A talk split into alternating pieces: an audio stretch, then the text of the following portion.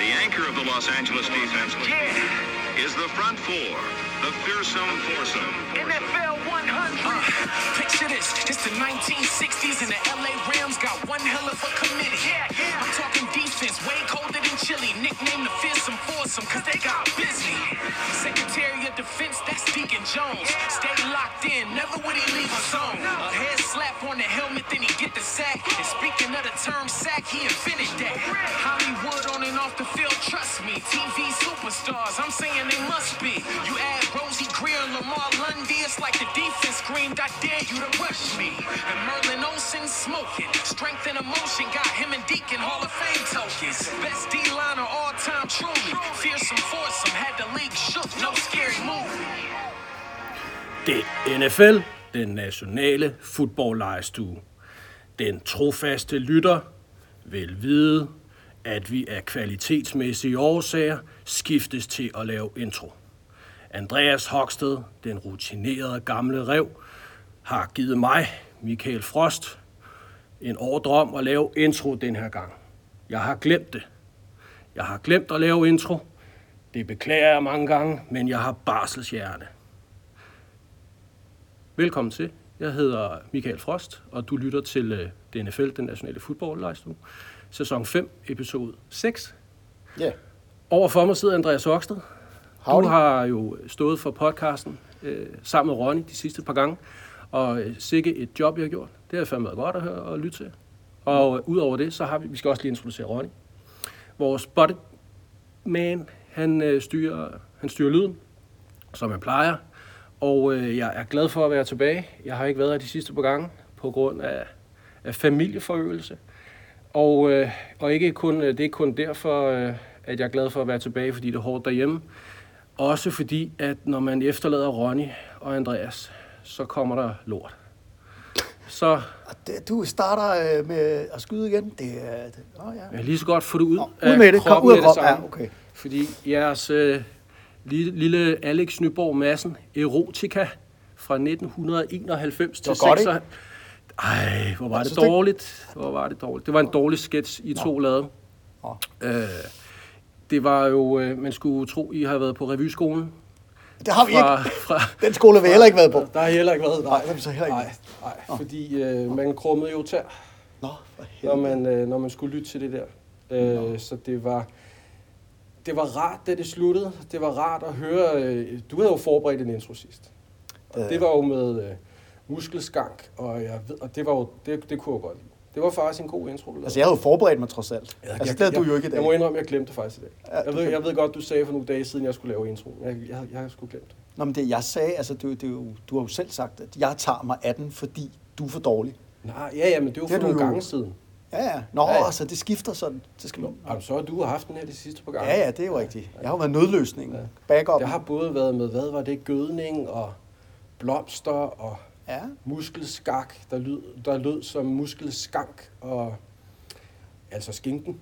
Ja, okay. Og ja, altså, der har været kvalitet imellem, men hvis man sådan rigtig krasset i den, så vil jeg sikkert godt kunne finde nogle svagheder, og sikkert også kunne gøre den bedre, hvis jeg bare huskede det. Men du ved jo, at vi optager det her i et take, og sidst så kan man sige, at...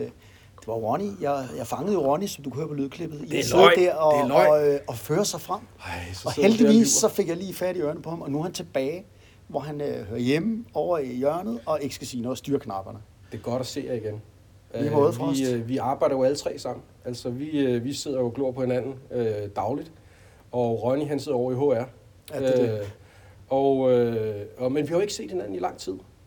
Fordi først der var du på ferie i lang tid, og inden du kom tilbage på ferie, så stak jeg af på barsel, og så vi ses jo kun, når vi laver den her podcast, og du har jo stået for den, og sammen med Ronny jo her sidste gang, så og hold op, og har I gjort det godt. Den skal I lige have. Det har virkelig, det har været spændende at lytte til jeres, og dine analyser af holdene, og de lange gennemgange af den der 89 draft. Ja, det var langt. Det var langt. Det var meget langt. Jeg synes, selv var meget langt. Og jeg tænkte også, shit, det stopper aldrig det her. Der var nogle gode historier imellem. Ja. Men der var noget af det også var meget langt. Det er jo lige der, hvor man så lige falder lidt ud, og så kan man lige tage en kop kaffe, og så kommer man tilbage, og så hvad fanden. Altså, det er jo bare for sjovt det hele. Så, ja, det er rigtigt. Så men godt at have dig tilbage også, selvom jeg havde jo forventet lidt mere afdæmpet Frost, men altså du kommer skydende igen derud, og altså meget at sige, du bemærker det ikke, der er nogle spillere, de lægger ikke altid mærke til det, men altså du var jo på bænken, og så blev du starter, og så er du faktisk, du er lidt på bænken igen. Jeg er altså, jeg er jo på toppen efterhånden, nu er det min 6. podcast, og jeg kan man sige, min rookie-nerver er væk, jeg leverer sgu på 3. down og sådan noget. Lad os nu se, hvad du kan levere i dag. Ja, det er rigtigt. Jeg har været ustabil. Det vil jeg gerne medgive. Men det har du været i alle de år, jeg kendte dig, vil sige. Nu er vi i gang med de 7 år. 6. runde, kan man sige. Ja. Og jeg er på banen igen. Og jeg er glad for at være tilbage. Det kan godt være, at skyder med lidt skarpt her til at starte, men man skal jo ind og markere sig, det ved man jo. Og måske er det også, fordi jeg mangler søvn. Altså, det er der, jeg er uenig med dig. Ja. Det der sidste, det var jo som... Ja, det var en dårlig sketch. Ja, det var noget lille træ, ikke? Ja. Men Ulf Pilgaard havde været glad for at spille violin til det der. Men altså, som du hørte, så kom jeg heldigvis ind i studiet på et rigtigt tidspunkt, og fik Ronny banket ud derfra. Og det har vi snakket om med Ronny, og det er slut for nu af. Nu. Det er et seriøst program, det her. Ja, fordi nu skal vi nemlig til det seriøst. Nok sniksnak videre. Ja. Vi har et program. Skal vi lige hurtigt gå dagens program igennem? Vi skal... Du optog jo så lang tid sidst, så du nåede ikke at snakke om den her bog. Paper Lion, som du jo introducerede i starten af din podcast. Ja. Men så måtte du simpelthen skifte, fordi dit 89-segment varede alt for langt. Ellers var det, fordi du talte 13 minutter om Detroit Midtby. Men, under alle omstændigheder, så skal du fortælle os lidt om den her bog i dag. Ja. Og det glæder mig til at høre om. Tak for det. Vi skal... Også, du trak jo din hånd, eller var det... Nej, det var din hånd, der var i borgen. Og du trak jo Rams. Ja. Så dem skal vi selvfølgelig også snakke om i dag. Mm, det glæder jeg mig til. Og det var jo lidt Rams, vi hørte her til at starte med. I vores intromusik, der havde vi lidt lækkert fra lidt om The Fearsome Foursome, som Rams frygtede D-line hed i 60'erne. Og den her lydbid, det her rap-nummer er jo selvfølgelig ikke fra 60'erne, det er lavet her til NFL's 100 års jubilæum. Og jamen altså, bare kort, vi skal ikke snakke så meget om den her intro, men der var jo lidt shout-outs til David Deacon Jones. Og Deacon Jones er jo manden, der opfandt ordet sack, og han var også legendarisk for at opfinde den her losing. Han gav altid the offensive lineman til en losing, fordi de lige blinkede øjnene en gang, så var han forbi, og det gør man jo, når man får en losing. Og som han selv har udtalt, når man giver en mand eller en kvinde, så har de en tendens til at blinke med øjnene, og så er man forbi. Stærkt. Det er ikke forbudt for børn i dag. Var der ikke noget med, at der var en der blev så træt af de der losinger? Jo. Så han besluttede sig for at smide et søm ind i sin... Altså, der var en Raiders offensive tackle, som var så skidetræt af det her, så han fjernede en skrue i sin hjelm, og så satte han i stedet for sådan en spids ud, og så da Deacon Jones ligesom gav ham ind på hovedet, så begyndte Deacon Jones at bløde. Så sad Deacon Jones hånd fast på hjelmen der, så kunne han lige tænke over det. Det var de gode gamle dage, hvor... alle træk skal. Ja, det var lidt sjovere, ikke? Nå, men vi skal ud over... og snakke Rams, så skal vi jo selvfølgelig også slutte af med at trække et hold fra borgen. Nej, den her gang vælger vi at trække 2 hold, fordi det er jo en legestue. Så når vi ikke rigtig gider det ene, så gør vi det andet. Så næste gang, der trækker vi, eller snakker vi om 2 hold, men lad os snakke lidt mere om det sidste i programmet. Nå, nu er det ved at være Paper Lion tid. Det er sådan, at i 1963, der gik forfatteren George Plimpton, som også var journalist, med den her idé om at lave en helt speciel artikel til Sports Illustrated, det her kendte sportsblad i USA, hvor han arbejdede. Ideen var faktisk lidt vanvittig. Han ville lave en historie, hvor han ligesom forklarede minimand, hvor voldsom er amerikansk fodbold egentlig, hvor gode er de her atleter. Og han var besat af den her tanke, generelt Plimpton, om at beskrive forskellige sportsgrene, ligesom en slags method acting. Altså han ville være med til det, prøve det på egen krop, og så ville han beskrive det. Og, det er ret sindssygt. Og det er jo lidt sindssygt. Og blandt andet så gik han på et tidspunkt 3 runder med en verdensmester i boksning, Og så skrev han en artikel om det. Det er fedt, mand.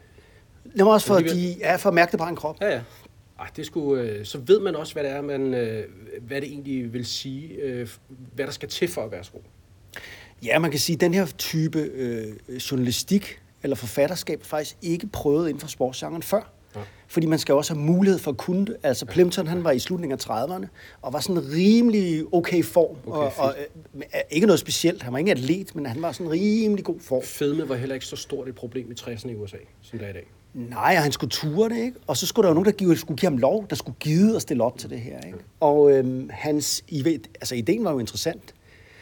Vi kender det jo fra skuespilsfaget, det der method acting. Og selvfølgelig Al Pacino, som da han lavede Scarface, var ved at gå kold i hjernen, fordi han skulle for at leve så bedst muligt ind i rollen som gangster, som tog en masse kokain og amfetamin og levede som et svin, fordi så kunne han bedre spille det ud, ikke? Jeg har lige set, at der er en ung skuespiller nu, der har fået tatoveret en rigtig tatovering på maven i forbindelse med en eller anden gangsterrolle. Det er også method acting. Det der, vi kender det fra Kim Bodnia, som også gik kold i kysen herhjemme, fordi han til de her pusherfilm, han skulle jo helt ud, hvor han ikke kunne bunde. Ja. Og George Plimpton, det var sådan lidt det samme inden for sporten. Og han fik sådan en her idé, og den var man med på, og så gjorde han det, han ringede rundt til forskellige hold. Og han ringede til New York Giants, og til New York Titans, som Jets hed dengang. Og de sagde, det gad de slet ikke. Men Detroit Lions, som vi jo snakkede om i sidste uge, eller jeg snakkede om, og det er jo derfor, at det her, det er jo ligesom sådan en pendant til det, det var jo, at Detroit Lions ville gerne være med. Og det fede i det her, det er, at man blev enig med ham om, at prøv at vi siger ikke noget til spillerne. Det vil sige, lederskabet i Lions kendte til det. Træneren sagde god for det. Trænerne vidste, at Plimpton ikke var en rigtig fodboldspiller, men resten af spillerne bildte man ind, at Plimpton var den her quarterback, der kom fra Howard University, og han var sådan en walk-on, der skulle prøve i training camp at vinde 3. quarterback-pladsen. Okay. Og det gav jo et helt unikt mulighed for at ligesom at deltage i alt, lige fra opvarmningen til live øvelser til hvad sker der, når man sidder og spiser sammen, altså når de går hjem sammen, når de hygger sammen i omklædningsrummet. Det er sgu vildt nok. Og man kan sige, altså det, man kalder det faktisk, det har fået et begreb, der hedder deltagende journalisme, den her måde at skrive på. Ja. Okay. Han skriver så den her artikel, og senere hen så, det bliver bare så stort hit, så laver han så en hel bog om det, der hedder Paper Lion. Meningen var jo ikke, det skulle være en bog. Okay. Og man kan sige, at hvad foregår der så i bogen? Jeg vil bare lige riste sådan lidt op. Altså, han kan jo ikke finde ud af en skid, fordi han finder jo ud af, at forskellen mellem menigmand og en pro-athlete er jo enorm. Gigantisk. Så han kan jo ikke engang finde ud af at tage bolden fra center. Altså, fordi det er så hårdt, han snapper den, og han skal løbe væk og give den. Altså, simpel handoff kan han ikke finde ud af. Altså, journalistkontorfingre kan ikke håndtere sådan en bold op under nummeren. Præcis, altså det går bare det er for hurtigt. Han kan ikke, hans hjerne kan ikke fange, hvad der sker i hans krop. Okay. De to quarterbacks, som er for ham på roster, de skal godt lide ham. Så de tager ham sådan ind under deres vinger, og så prøver at hjælpe ham igennem, ikke? Fordi de synes, det er lidt synd for ham. Han er meget flink. Ja.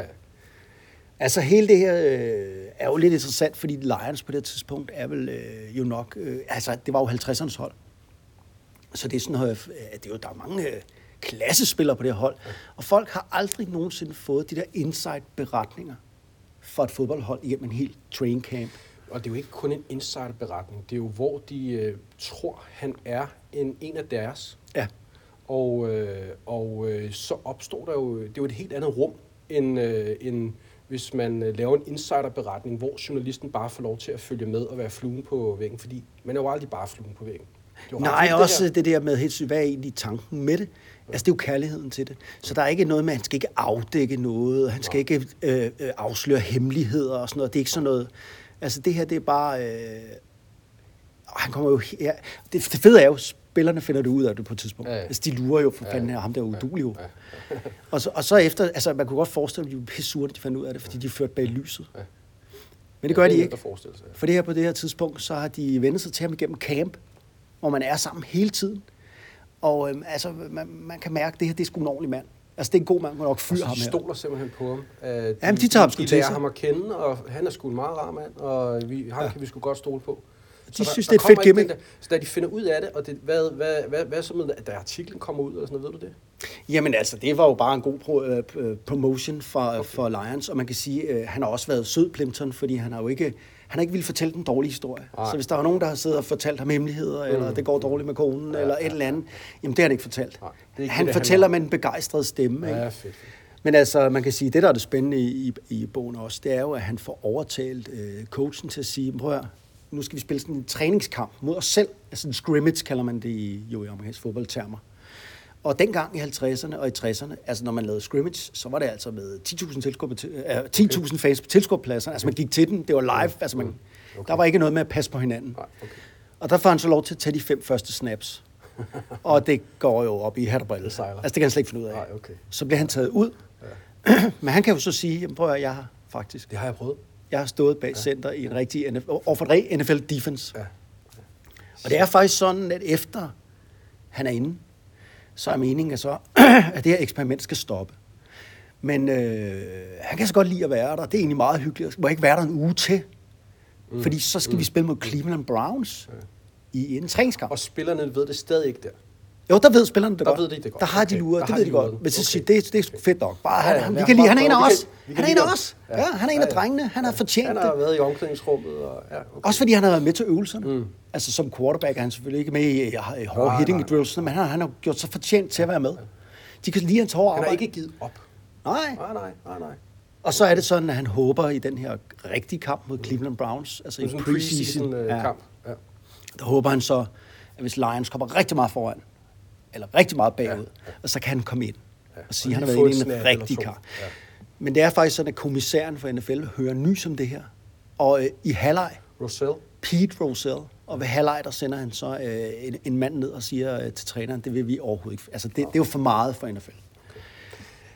Ja, det er ikke at tage NFL seriøst nok. Nej, og altså man kan sige, det var jo lidt om... Man. Ja, men... Det kunne man forestille sig. Ja, og det der faktisk er lidt skønt ved den bog også, det er, den kommer jo så her i 66, og det er jo en gammel bog, kan man sige. Men hvad er det, der er så interessant med bogen? Jamen, jeg synes, det er ved nutidens øjne, det er, at man kan mærke den der uskyld, som der ikke er. Altså alt i dag, når man hører atleter, så er det jo ligesom at høre en computer. De er jo trænet til at sige, og man får jo ikke rigtigt, man lærer dem ikke rigtigt at kende. Man kan mærke det her. Og sådan nogle typer, der gerne vil stikke lidt ud og have en sjov hat på og sådan noget, så virker det stadig bare ikke altid som om... Men man kan stadig godt have spørgsmålet, hvem er du? Ja, og derfor skal man læse den her bog, hvis man godt vil... Altså for det første, fordi det er det her method acting, altså den her form for journalistik, men også fordi man får virkelig lyst til NFL at læse den, fordi det handler... Altså den her uskyld og fortid, men alligevel ikke til fejl af det. Man kan høre om toughnessen også. Altså, dengang, der var der altså nogle støder, der spillede fodbold. Det minder mig lidt om den her dokumentar, der faktisk er på DR1 i øjeblikket, med Danish Dynamite. No. Altså det her 80'er hold, den her måde, du snakker om, den her uskyld, den her med, at man får lov til at være sig selv, og man er en karakter, og man kan være, hvem man vil være, og man er ikke blevet skolet i en eller anden bestemt retning. Man skal ikke være et brand. Nej, altså, og det er jo ligesom de her drenge, der var en del af 80'er-holdet, 86-holdet. Det var sgu heller ikke nogen, der skulle være et brand. De var bare sig selv. Og det var måske også derfor, der kom sådan en stor kærlighed til. Og ved du hvad, det er jo lige præcis det, der skinner igennem. Det er, der er ikke noget, der er blevet... Det er ikke blevet kommercielt endnu. Nej. Det er ikke en forretning endnu. Ja. Det er ikke styret penge. Det er stadigvæk sjov. Ja. Altså, det er stadigvæk... Vi spiller fodbold, fordi det er fedt. Der er mange af dem, der stadig, når sæsonen er over, tager tilbage til deres hjemby og arbejder for deres far, der har en bilhandler. Lige præcis. Ja. Det er der, vi er. Ja. Men det var lidt om Paper Lion, og hvis det... Kan man købe den nogle steder? Findes den på biblioteket, eller... Den findes nok ikke på biblioteket. Altså, jeg har den i min samling, men altså, du kan jo gå ind på Amazon.com. Altså, det er jo en bog, der er solgt i over 1 million eksemplarer. Så der er også lavet en film med Alan Alda fra Mads, skal du huske det? Det er en dårlig film, fordi i filmen, der får han selvfølgelig succes og sådan noget, ikke? Men læs bogen, og især hvis man er Lions-fan, det vil så sige, der er det jo et must, fordi der er en masse insight om Dick Nitrate Lane, om Alex Karras og Joe Smith, alle de der legender. Ja. Suicide is painless. Den hedder Paper Lion, papir løve. Ja. Må jeg ikke låne? Selvfølgelig må du låne. Fedt. Tag den med næste gang. Nå, du kan få den, når du kommer på arbejde en eller anden gang. Ja, det må vi se. Ja.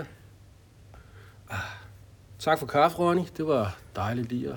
Ja. Få hældt op. Lige under paperlinerne, lige få en kop... Altså, du drikker jo kaffe. Det der jo også... Jeg drikker vand. Nå, ja, det er jo 30 grader varmt, ikke? Men jeg drikker også øl. Ja, det er søndag eftermiddag, vi sidder på vores arbejdsplads. Der er ikke nogen andre end os tre. Og sidst, der var jeg jo kun to. Og det der jo også sker, når det er jer, man overlader stafetten til, det er, der kommer fejl. Det gør der desværre. Vi må lige igennem de der... Du måtte jo også igennem det sidst. Der kom du også til at sige nogle forkerte ting. Det bliver måske helt et... Vi prøver egentlig at undgå i den her podcast at have alt for meget faste segmenter, men det kan jo godt være, at et af de her faste segmenter, vi skal have, det er rettelser. Altså lige nu er det jo et fast segment, men det skal jo helst være et segment, der ved, vi bliver bedygtigere. Ikke findes. Ja. Men jeg vil sige, at... det er jo ikke, fordi det er dårlig forberedelse. Nej. Det er bare lige, når hjernecellerne ikke lige rammer hinanden. Det er det. Ja. Og det er det. Ja. Vil du ikke lige starte med din? Du havde trods alt flest. Ja, altså, nu var det også meget over på, kan man sige. Så det er jo også... ja, men jeg kan egentlig ikke... Jo, der var jo lige den her smutter med, at vi kom til at bytte om på nummer 4 og 5 i 89-draften. Ja. Og det snakker vi ikke mere om, for det er jo pinligt. Og altså... Så hvem var det, der var nummer 4?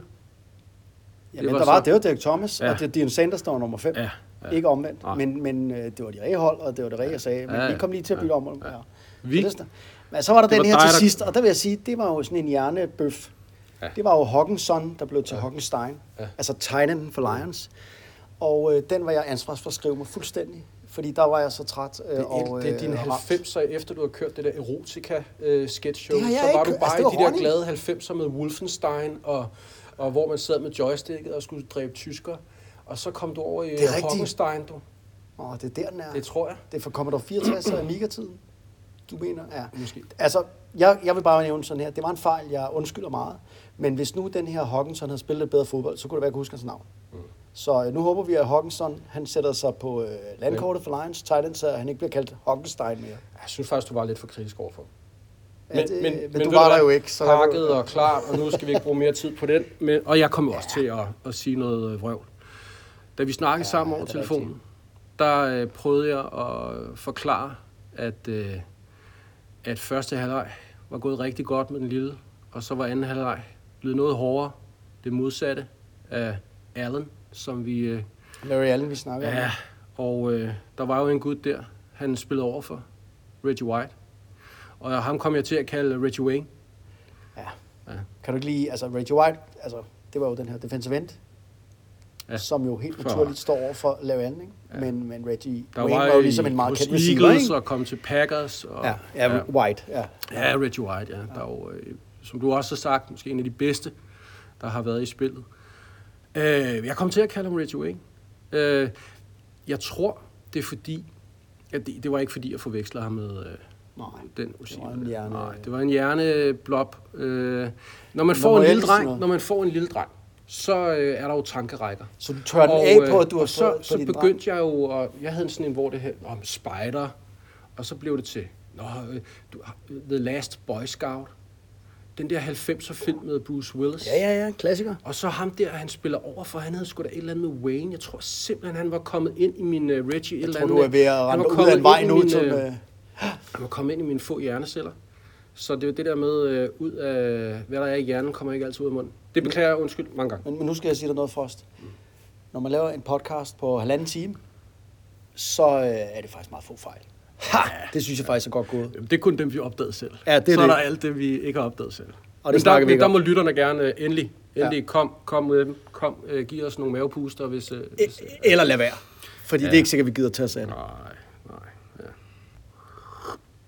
Nå, nu må vi komme videre i programmet. Vi skal jo snakke Rams i dag. Ja. Og lad os starte, som vi plejer. I hvert fald indtil videre. Men lidt, så længe vi gider det i hvert fald. Så lad os få noget...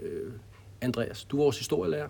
Og, det er det. Nu sætter jeg mig i plenum og glæder mig til at høre lidt om Rams historie. Det er historietimen med Hockstad. Det er simpelthen det der. Det skal ikke blive en hel time. Men vi skal selvfølgelig lige snakke om Rams. Spændende historie. For jeg synes faktisk, når man snakker... Altså, Rams er et spændende historisk hold. Jeg synes faktisk, at... det glæder mig til at fortælle om. Det er jo et glamourøst hold. Jeg synes, det passer i LA. Der er mange, der har sådan, dengang det flyttede fra St. Louis, og hvad er det for noget? Jeg synes, Rams passer til LA. Jeg synes, det er lidt ligesom Lakers. Altså, der er lidt... Bling, Hollywood. Ja, de har altid haft sådan en... de har minklet med Hollywood. Nu hørte vi her i indledningen også med David Deacon Jones og Merlin Olsen. Merlin Olsen fra The Fearsome Foursome, som blev skuespiller. Lille Luxembourg Prærien og Fred Dyer, der også blev skuespillere. De har haft meget af det der. Også meget sympatisk skulle have Merlin Olsen forresten. Ja. Og jeg kan lide deres nye logo for det. Kan du det? Deres nye logo. Ja, jeg synes, det er fedt. Det har jeg ikke nogen holdning til. Der er meget fart i det, er der ikke? Er det ikke sådan, som om det bliver i Corvetten? Ja, okay. Det er fedt. Ja, det kan godt være. Jeg har ikke rigtig nogen holdning til, tror jeg. Altså Rams, jeg synes, det passer godt til Rams, det der med fart på, og Hollywood, og sol og strand. Og hvis man kigger på holdet, så kan man sige, de har jo haft ekstremt mange kendte spillere. De har mange Hall of Fame-spillere. Altså bare lige nævne nogle navne. Bob Waterfield, Elroy Crazy Legs Hirsch. Altså Crazy Legs. Han er en af de helt store. Norm Van Brocklin, Tom Fears, Deacon Jones. Altså, bare lige kort. Ved du hvad? Man bliver simpelthen nødt til at google Crazy Legs. Fordi når han løber, det ser simpelthen så sindssygt ud. Men kun bagfra. Ja. Hvis du ser det fra andre vinkler, det er bagfra, du kan se det, han gør med benet. Hvor det sådan stikker ud som jeg ved ikke, er det hjort? Jeg ved ikke, hvem fanden der løber. Nej, det er det modsatte af juleben. Men bare der, nu allerede set, der blev du jo tændt. Ja, det er rigtigt. Altså, Eric Dickerson, Kurt Warner, købmanden Kurt, Marshall Falk, Isaac Bruce, Torrey Holt, Steven Jackson, du kan blive ved, ikke? Ja. Men altså, lad os, som vi plejer, spole tilbage. Vi er tilbage i 1937, så det er jo også et af de ældre hold, og faktisk er det sådan, at Rams jo starter i Cleveland. Det hedder Cleveland Rams. Og der i Cleveland, der har man en ejer, der hedder Dan Reeves. Og der vil jeg lige sige, lad nu være med at forveksle ham med den anden Dan Reeves, som var spiller i mange, mange år og træner i mange år i NFL. Det er ejeren Dan Reeves. Og han satte sig på holdet her i 41, og da han køber det hold i 41, der har det eksisteret nogle år, der er det hans idé at flytte det til Los Angeles. Okay. Og blive det første NFL-hold, der flytter ud på vestkysten. Ja. På det tidspunkt er NFL ikke mere vestlig. Altså, der er man slet ikke ude på vestkysten endnu. Så man faktisk ikke Chicago, Midt-USA. Og Midt-USA, Ohio og der. Ja, så man er jo ikke på det tidspunkt en national fodboldliga faktisk. Men det kommer man så til at blive senere. Det er faktisk sådan, at han havde de her idéer om, at man skulle flytte, men det blev sådan lidt kulsejlet lidt på grund af 2. verdenskrig. 1943, der spillede man ikke. Rams kunne ikke stille hold. Mange unge mænd skulle jo i militæret, og også fodboldspillere. Og for den dumme lytter, 2. verdenskrig, 1939 til 1945. Ja, så derfor så var der ikke noget Cleveland Rams som på det her tidspunkt. Så er det, at man jo så kommer tilbage efter 2. verdenskrig, og faktisk i 45, der vinder man faktisk NFL-mesterskabet. Men holdet tager penge. Det er ikke en succes. Altså, man kan ikke, der er minus på bogen. Okay. Og det gør jo bare, at nu er ejeren her, altså jeg vil til LA, og det gør han så. Og han flytter så til LA. Og det bliver så det første, som sagt, NFL-hold på Vestkysten. Mm-hmm. Og NFL bliver så endelig nationalt og kan sige, at vi har holdt fra kyst til kyst. Ja. Og noget, der er rigtig, rigtig interessant i de her år, det er jo, det er jo alt det her, vi snakker om raceroligheder og social ulighed i USA. Mm. For betingelsen for, at Rams kan komme til Los Angeles, er faktisk, at man skal hyre en sort spiller. No. Det siger byen, ellers vil vi ikke have. No. Og det er sådan på det her tidspunkt, okay. Ja, og det er simpelthen byrådet, eller hvad fanden der simpelthen det, vi vil ikke have, Vi skal simpelthen have én sort spiller. Og det er sådan her, at... Og det var, der var på mange af de andre hold, det var kun hvide hold. Nej, men der var ingen... Prøv at høre, i NFL var der ingen hvide spillere fra 1933 til 45. Mm. Så der var... Eller ingen sorte spillere. Der var kun hvide spillere. Der var ingen sorte spillere. Mm. Og så man kan sige, at Rams og Dan Reeves får sådan æren for at bringe... den sorte atlet tilbage i NFL, men i virkeligheden... Han skal i virkeligheden give Los Angeles æren. Ja, fordi det var faktisk sådan, at man kan så sige, han hyrer så 2 i stedet for 1. Det havde han så ikke behøvet. Men det er bare sådan lige at tænke, wow... Det er ligesom Brøndby og Uche Okuchuku. De skulle også lige have Friday med. Ja, det er det. Altså, Uche Okuchuku, det er længe siden, jeg hørte hans navn. Men altså, det skabte faktisk en masse ravage i NFL.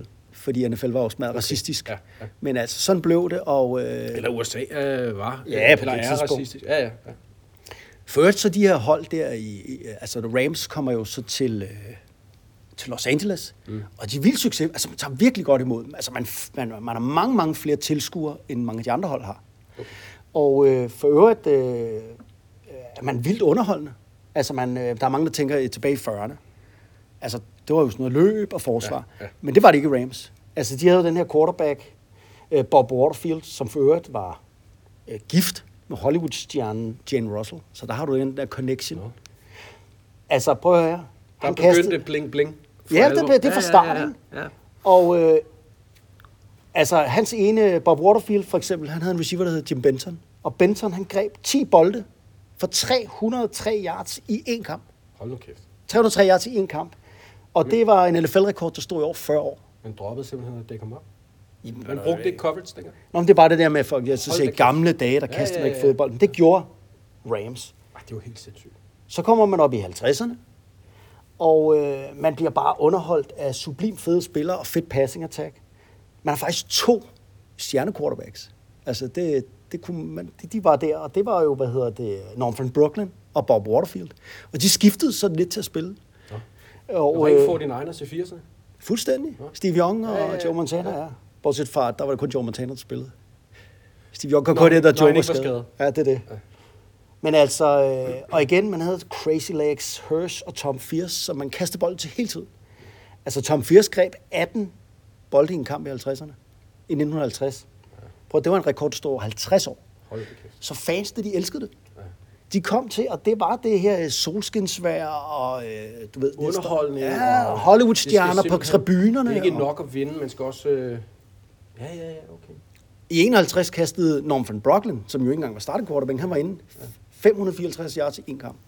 Så altså, nu fik vi lige lyst... det. Og man kunne også spille defense, faktisk, fordi bare lige hele NFL hænger sammen. Sidste uge snakkede vi om Detroit Lions. Ja. Dick Night Train Lane. Ja. Han var faktisk rookie for Rams. Og hvad gjorde han i sin første år? Han havde 14 interceptions, som er stadig i den dag i dag, vi sidder her, er NFL-rekord. Så er det lige på landkortet. Lad os spole lidt frem, og lad os hoppe op til 60'erne. Her i 60'erne, der skifter det lidt. Altså, der får man en ny træner. En træner, der hedder George Allen. Og han var jo et forsvarsmastermind. Så der går det lidt væk fra det her happy-go-lucky passing, underholdende fodbold, så bliver det til et forsvarshold. Og man vinder sindssygt mange fodboldkampe. Ikke ligesom når vi snakkede Lions sidste gang, som havde lange tørkeperioder. Jamen faktisk så de har jo stort set altid været gode Rams i det her. Fra stort set, hvis du ser fra 50'erne og så helt op til 89. De er også gode her i 60'erne, men der er det bare forsvaret. Og Fearsome Foursome, vi hørte. Altså, der bare... Det var introen. Virkelig smadrede folk, og det var jo pres på quarterbacksene, og low-scoring games, hvor man bare gav bøllebank ud med nogle karakterer, ikke? Jeg elsker enheder, der får deres eget navn. Det lyder bedre end The Purple People Eaters fra Vikings, var på samme tid. Altså, der kan man sige Fearsome Foursome. Det er sgu ikke godt navn. Men altså, ved du hvad det sjove var? Det var faktisk, at ejeren, Dan Reeves, han synes, at han accepterede, de vandt, men han synes, det var for kedelig fodbold. Jeg gider ikke vinde med kedelig fodbold. Så han fyrede faktisk... Han kunne godt huske det der med, der blev kastet. De skulle være et smart hold. Ja. Han fyrede George Allen. Og ved du hvad? Så sagde spillerne, det gider vi ikke finde os i. Så kan du fyre os alle sammen. Hvis du ikke genansætter George Allen, så har du ikke noget fodbold. Så bliver han nødt til at hyre George Allen igen. Hold da. Så George Allens kontrakt, den er... Eller han blev så... Okay, du er tilbage på holdet. Så ejeren var simpelthen... Okay. Det er fedt. Og jamen, så blev han kaldt tilbage der, og man kan sige, okay, så gik der 2 år yderligere, der løb hans kontrakt så ud, og så lykkedes det ejeren at få ham ud af bagdøren. Vi kunne ikke det enige. Ja. Jeg prøvede ellers... Og George Allen røg så til Redskins, hvor han blev en stor træner. Ja, okay. Men der sker faktisk noget... Ja, så kommer vi op i 70'erne. Op til 70'erne. Ja, og der bliver det sgu lidt sjovt. Der sker nemlig noget meget, meget mærkeligt. Altså, ejeren dør i 1971. Ham her, Dan Reeves. Og så boet, det bliver ligesom købt af en gut, som hedder Robert Irsay. Og han køber det sådan, Robert Irsay. Hvis nogen, der er rigtige NFL-nørder, de kender det der Irsay-navn. Fordi Indianapolis Colts ejer er jo Robert Irsays søn. Det er Irsay. No. Jim Irsay, der har det. Ja, okay. Og han køber det her hold, og hans formål er faktisk at bytte franchise. Så han bytter med Colts. Så Colts ejer og ham, de bytter hold og ejerskab. Så han bliver ejer af Colts. Hvad var motivationen bag det? Ved du det?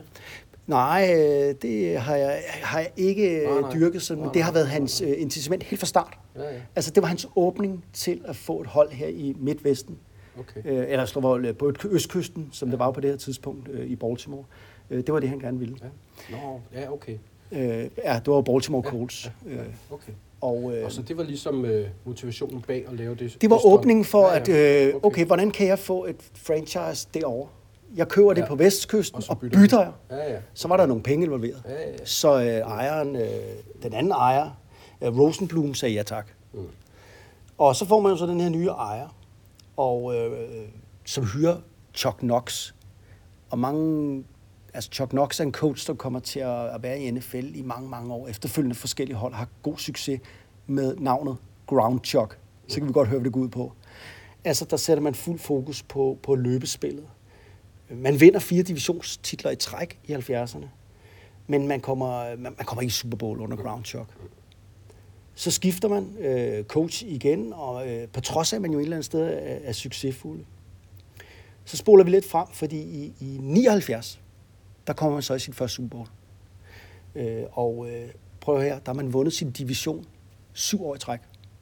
Hold okay. Og så lykkes det at komme i Super Bowl, så det er jo et tophold. Og man fører efter 3 quarters mod mægtige Pittsburgh Steelers. Mm-hmm. Altså, men så er det Terry Bradshaw lige scorer på håndtaget, ikke? Og så taber man så. Ja. Men altså, det der mest alle kan huske formentlig, der er lidt oppe i alderen og går op i amerikansk fodbold, det slutspil var kendt for, var jo Jack Youngblood for Rams, den her defensive end, som brækker benet i slutspillet, men nægter at forlade banen og spiller championship game og Super Bowl med brækket ben. Altså, nu har han kæmpet så mange år for at komme i Super Bowl, og så skulle han fandme være med. Også godt færdig. Ej, det er jo vanvittigt. Så kommer vi op i 80'erne. Og i 80'erne, der kommer en coach til, der hedder John Robinson, og det er igen løb. Han får den her vidunderlige running back, Eric Dickerson. Ja. Eric Dickerson, han minder jo... Altså, Coming to America. Har du set det? Er han med der? Nej, det er han ikke. Nå. Men du kan med solglow-håret, og kører, med brillerne... Det er rigtigt. Det er altså, du ser jo ikke nogen NFL-spiller i dag spille med briller, vel? Nej. Kører firkantede briller. Ja, han kører de der briller der, det er rigtigt. Og så havde han jo det her dejlige, ekstra permanent hår, der bare så rigtigt. Det var jo rigtig bling-bling Hollywood-style. Altså, hvis en flue lander det hår, så letter den ikke igen. Så sidder den altså, det er sådan en gang... Men han var fandme god. Ja, fordi det der er med Erik Dickerson, en vidunderlig spiller, man kunne tale længe om, som er i Hall of Fame, han var meget, meget atypisk, fordi det var jo lidt ligesom, kan du huske, at det tikstjerne Michael Johnson?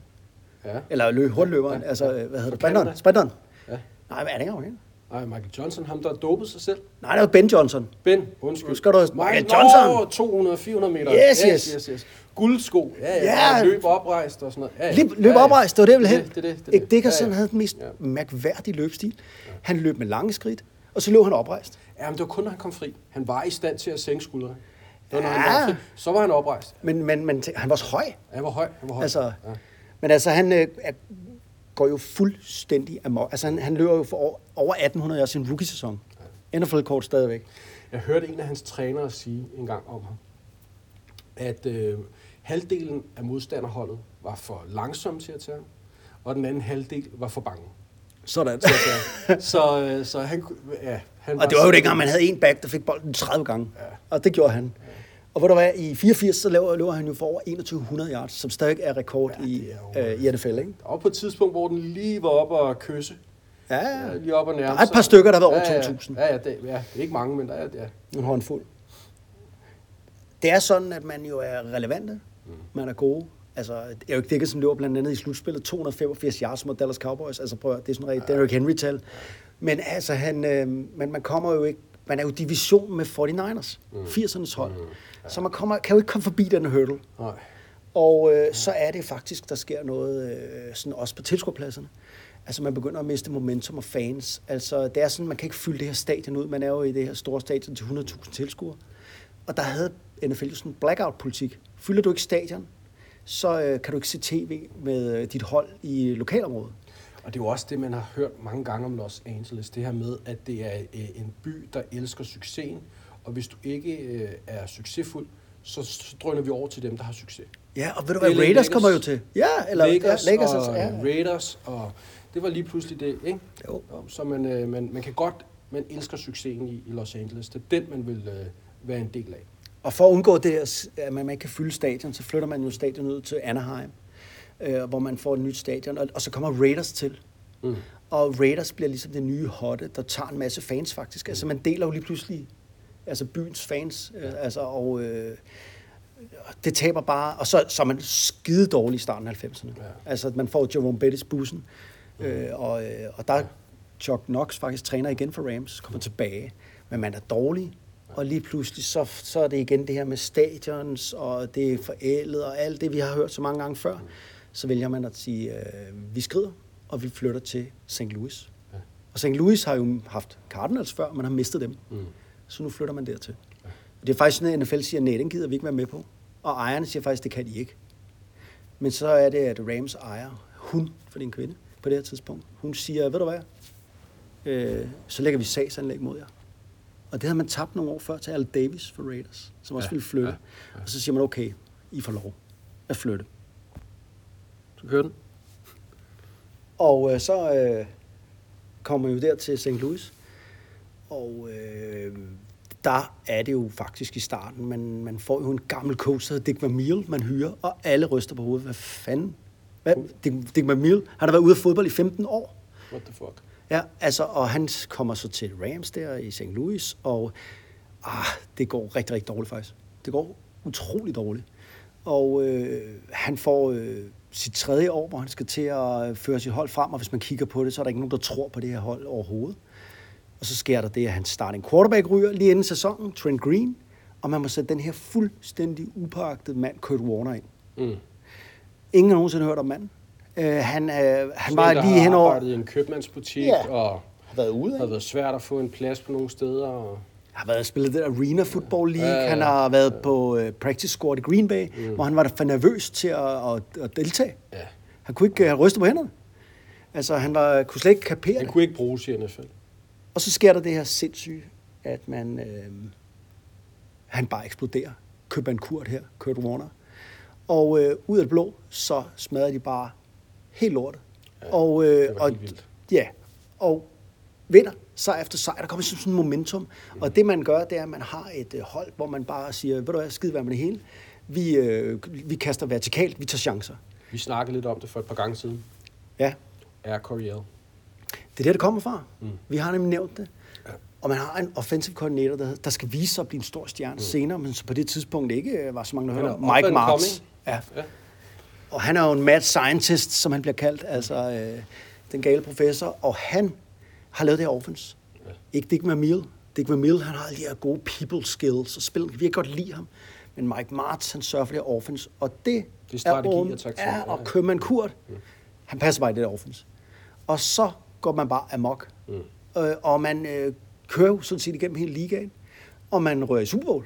Ja. Og det er den største overraskelse nogensinde. Ja, helt tilbage til Super Bowl 3 med Jets. Ja, præcis. Ja.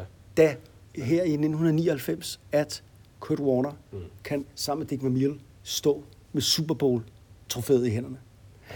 Altså... det er også nogle fantastiske billeder af den sejrstriumf. Ja, og man kan sige, det blev kaldt The Greatest Show on Turf. Det er der en grund til. Og man havde det her turf inde i den her dome, man spillede i St. Louis. Ja. Og der udnyttede man jo det her underlag til at spille hurtigt. Altså til at virkelig angribe. Man kan bare sige, at de næste 5 år, der var alle NFL's forsvar bare presset totalt i bund af The Greatest Show on Turf. Man kom jo endnu i en Super Bowl i 2001. Man så tabte meget overraskende til Patriots, som på det tidspunkt jo startede lidt på deres dynastik. Det var deres up and coming på det tidspunkt, ja. Men... man havde i det hele taget en rigtig fantastisk periode der. Det er jo lidt symptomatisk, for nu er man jo tilbage til Los Angeles. Ja. Og vi snakkede jo lidt tidligere om, hvor fantastisk det egentlig var i Los Angeles. Man var kun de her, blev det til 20 år i St. Louis. Men det var jo så der, man var i 2 Super Bowls. Ja. Der, hvor man havde sine allerstørste succeser. Mm. Ja. Det er sådan, at efter man vinder den her Super Bowl 99, så trækker Dick Vermeil sig tilbage. Og Mike Martz overtager holdet. Mm. Og der er nogle år, hvor man er... altså, der er 3 år i træk, hvor man scorer så mange point, så hvis du lægger de 3 år sammen, så er der aldrig scoret så mange point i historien. Er noget andet franchise? Nej. Men så begynder folk jo at lure det her system. Mm. Og så er det, vi kommer til næsten til nutiden. Fordi at Mike Martz bliver fyret på et tidspunkt. Det falder fra hinanden. Mm. Og så kommer man jo en ørkenløs vandring i 10 år, hvor man er pivhamrende dårlig. Ja. De dårligste i Rams historie, altså vi ser en lang historie helt tilbage fra 37. Mm. Og det ender jo med, at man, der kommer ikke så mange på stadion, man har fået et dårligt stadion. Det blev på et tidspunkt stemt til at være det 7. dårligste stadion i NFL og i collegefodbold. Hold da kæft. Og man vil have et nyt stadion, det ville man ikke få. Og så var det jo, der skete det her, at, skal vi komme tilbage til LA? Ja. Man hopper tilbage til LA i 16? Ja, det er vist det omkring, ja. Og NFL, ikke? De har jo lært af det her, de siger, okay, I kan godt hoppe tilbage til LA. Det koster lige 550 millioner at få lov til at bare... Vi siger ja. Og det betaler man. Og nu er Stan Kroenke, som egen hedder nu, er jo så tilbage i LA. Og man starter jo helt anderledes end Chargers, der tilbage til LA. Man starter jo med den her nye træner, Sean McVay, der skaffer holdet i helt overraskende i Super Bowl. Ikke det første år. Der har vi lige ham Fischer der vi lige skal forbi, ikke? Men ellers så kommer McVay ind. Ja, det er rigtigt. Og det betyder jo, at Rams er jo blevet... Altså, byen har taget godt imod det igen. Mm. Fordi at, der var lige det første år, man lige skulle lande. Og så røg man simpelthen i Super Bowl her. Og allerede for 17-sæsonen. Altså, den der kæmpe forskel, der er for 16 og 17. Altså, det er jo på baggrund af et trænerskifte. Ja. Det var jo helt vildt. Hvor man hørede Sean McVay, 30 år kun. Yngste i moderne tid, head coach. Og så en rigtig gammel rev, ikke? Wade Phillips. Ja. Så han er der så ikke mere, vel? Og det kommer vi selvfølgelig lidt mere ind på nu, når vi skal snakke 2020. Men var det din gennemgang? Var det historietimen? Det er jo lige før, det snart bliver en time jo, fordi jeg bliver så grebet af det. Man kan jo snakke længere om Rams. Ja. Men ja, det er også en stor historie, der starter helt tilbage fra før 2. verdenskrig. I Cleveland. I Cleveland, ja. Men altså, da jeg sad ligesom og læste tilbage på det her hold, så tænkte jeg, det var lidt ligesom Raiders for nogle gange siden. Det var, også der det, var fandme spændende. Når man laver sin research, så når man får svar på det ene, så kommer der nogle nye spørgsmål, og så graver man dybere, og så, så bliver det bare langt en gang imellem. Og ved du hvad, da jeg trakte i bowlen, da Ronny kom ind i bowlen, og jeg trakte der, der sagde jeg, Rams, det gider jeg ikke snakke om. Jeg havde sådan en flad fornemmelse. Ja. Men så blev jeg begejstret alligevel. Hvis jeg skal være helt ærlig, så stort set siden Raiders, der har jeg haft en lidt flad fornemmelse. Jamen, det er også... Jeg håber, at vi... Texans og Lions måske heller ikke lige... Nej, men alligevel har det været bedre, end jeg havde troet, når man så endelig først kom i gang med holdet. Ja. Men jeg er da spændt på, hvilke 2 hold vi trækker den her gang, og se, om vi kan få sådan en... Yes, det glæder vi os fandme til at snakke om, inden vi overhovedet er kommet i gang med at snakke om det. Ja, så... Vi skal jo prøve at... Var der ikke en idé med, at vi skulle prøve at matche dem op mod hinanden og sådan noget? Jo, men det... Jo, det er rigtigt. Skal vi tage det senere? Det tager vi senere. Ja, fordi vi har lige lovet Ronny noget. Har vi det? Ja, Ronny, han har jo fået os på Twitter. Og, ja, vi er jo derude. Og Ronny, han har hvor mange... du har 1 følger. Og det er din kusine, som følger dig. Jo, han har lidt familie, åbenbart. Jeg ved ikke, hvor det kommer fra. Jeg tror, han var for dum til at... Så han håber... At han vil bare lige gøre vores lyttere opmærksom på, at vi er på Twitter, og at man kan komme i kontakt med Ronny der. Og via Ronny kan man så også komme i kontakt med os. Så hvis man har nogle spørgsmål, nogle kommentarer, eller hvad man vil, så er vi på Twitter. Og hvad var det? Det er NFL, hedder det. Det er NFL, den nationale fodboldlejestue. Søg det, og vi dukker op på Twitter. Man kan følge os, så vi har mere end 1 følger. Så vi har mere end Ronnys kusine. Så vi er også på Facebook. Vi er også på Facebook. Vi har også en Facebook-side. Ja. Og det kan I selv, skriv navnet, hvad hedder det? DNFL, den nationale fodboldlejestue. Mm. Ja. Og der kan man vel også komme med sine... klager, kommentarer, hvor fede vi er, hvor dårlig en historieteam det var. Man kan ikke klage over noget, der er gratis. Nej, det kan man ikke. Begynd at betale nogle penge, så må jeg godt klage. Ja. Men altså, jeg anerkender ikke klager for noget, man får gratis. Nå, så det er okay. Jeg ked af. Så, men, jeg synes, det må jeg godt. Okay, nå. Så nu fik vi det. Så vi er på Twitter, vi er på Facebook. Og vi er på Facebook. Og så har du også vores mail, jo. Det er, det dig, der står for det? Eller, ja, det er mig, der er mig, der først. Det er mig, der er endnu ikke nogen. Jo, vi havde jo Nulle fra Lolland, der brokkede sig. Ja. Over, at jeg snakkede ind over musikken. Den har vi haft. Den tog vi her for nogle gange siden. Og ellers så er der faktisk ikke nogen, der har skrevet ind på den. Og hvis man vil i kontakt med os over mail, så hedder den footballlejestue i et ord. Det er footballlejestue@gmail.com. Så er det 2020-holdet. Rams. 2020-holdet, ja. Rams. L.A. Los Angeles Rams 2020. Og inden vi når til 2020, så skal vi lige huske, hvor sluttede vi henne. Altså, hvor sluttede 2019. Og man gik jo 9-7, og man kom ikke i slutspillet. Man blev kun nummer 3 i hvad jeg vil kalde den bedste division i ligaen. Ja, ja. Prøv at 9-7.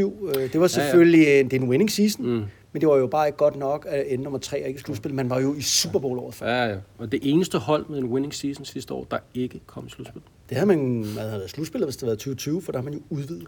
Det er rigtigt, ja. Der er kommet lidt ekstra der. Nå, angrebet var det 7. bedste i ligaen, yardsmæssigt. Til gengæld kunne man ikke løbe bolden. Der var kun nummer 26. Man var nummer 4 kastemæssigt. Altså, man fik virkelig kastet. Og var faktisk det 11. mest scorende offense. Ja. Forsvaret, var det godt eller skidt? Altså, man fyrede jo Wade Phillips, defensive coordinatoren, som for øvrigt var 73 år, og en legende i NFL. Men altså, forsvaret var nummer 13 i ligaen yardsmæssigt, og tillod så lidt flere scoringer, altså der var man nummer 17. Hvad var godt? Altså, man var effektiv, når man var nede i red zone. Man var faktisk rigtig effektiv. Man lavede mange sacks. Man lavede 50 sacks. Det var jo sådan set meget godt gået. Og så tillod man faktisk kun 22 sacks, som var bedst i ligaen. Hvad jeg synes, der var dårligt sidste år, bare kort, jamen det var den her fordeling af run-pass. Altså, man blev simpelthen for indimensionel på angrebet. Altså, Todd Gurley, som havde været superstjerne, han kunne jo ikke... Altså, en knæ kunne jo ikke mere. Der var kroniske knæskader og knæsmerter. Og så skulle Goff ligesom tage over. Og det endte bare med, at man kastede i en masse situationer, hvor man nok skulle have løbet. Altså, det her system er bedst, når der er et troværdigt play-action game. Altså, hvor man har en running back, der ligesom kan tage presset af Goff. Så altså, 2-19 sluttede med en 9-7 og ikke en tur i slutspillet. Så nu fik I lidt om det, og så er vi klar til 2020. Jamen lad os komme i gang, og lad os starte med, bare for at gøre noget anderledes, lad os starte med angrebet den her gang, og jeg synes, det er oplagt at starte med quarterbacken. Goff. Altså, lad os snakke Jared Goff. Han går nu ind i sit sidste år af kontrakten, så Rams skal også til at... de har jo givet ham en ordentlig en. Han har lige fået en. Han har lige fået en, ja, det er rigtigt. Så det var lige en af de der få hjerneceller, der ikke ramte. Han nåede at redde den. Ja. Så han fik sine penge, og er nu LA Rams quarterback de næste formodentlig mange år. Ja. Han går ind i sit 5. år i NFL, og han blev taget som nummer 1 i 16. Ja, bortset fra det samme år som Prescott og Wentz, så det er jo altid lidt sjovt at holde øje med den der trio. Hvem er det lige, der klarer sig bedst år efter år efter år? Nå, men Jared Goff, han går nu ind i 2020 og havde jo et noget... lidt down-over i 2019, hvor... det jeg tænker om det er, at han kan, der er mange, der synes jo, at McVay har hans hånd op i Goffs røv. Ja. Og simpelthen styrer ham, som var det et Madden-spil. Ja. Og det synes jeg er at tage lidt for meget fra Goff. Det kan godt være, og det så sådan ud meget i 17-sæsonen, men jeg synes egentlig, at deres Super Bowl-sæson i 18, der viste han mange gange, at han... kunne se og egne muligheder. Han kunne i sine læsninger, var det ofte på anden eller tredje, han kastede. Så jeg synes, at han kan mere end Han er mere selvstændig tænkende, end hvad mange, synes jeg, giver lyd. Kan man sige måske, at han er faktisk en rigtig, rigtig god quarterback, men han skal ledes lidt?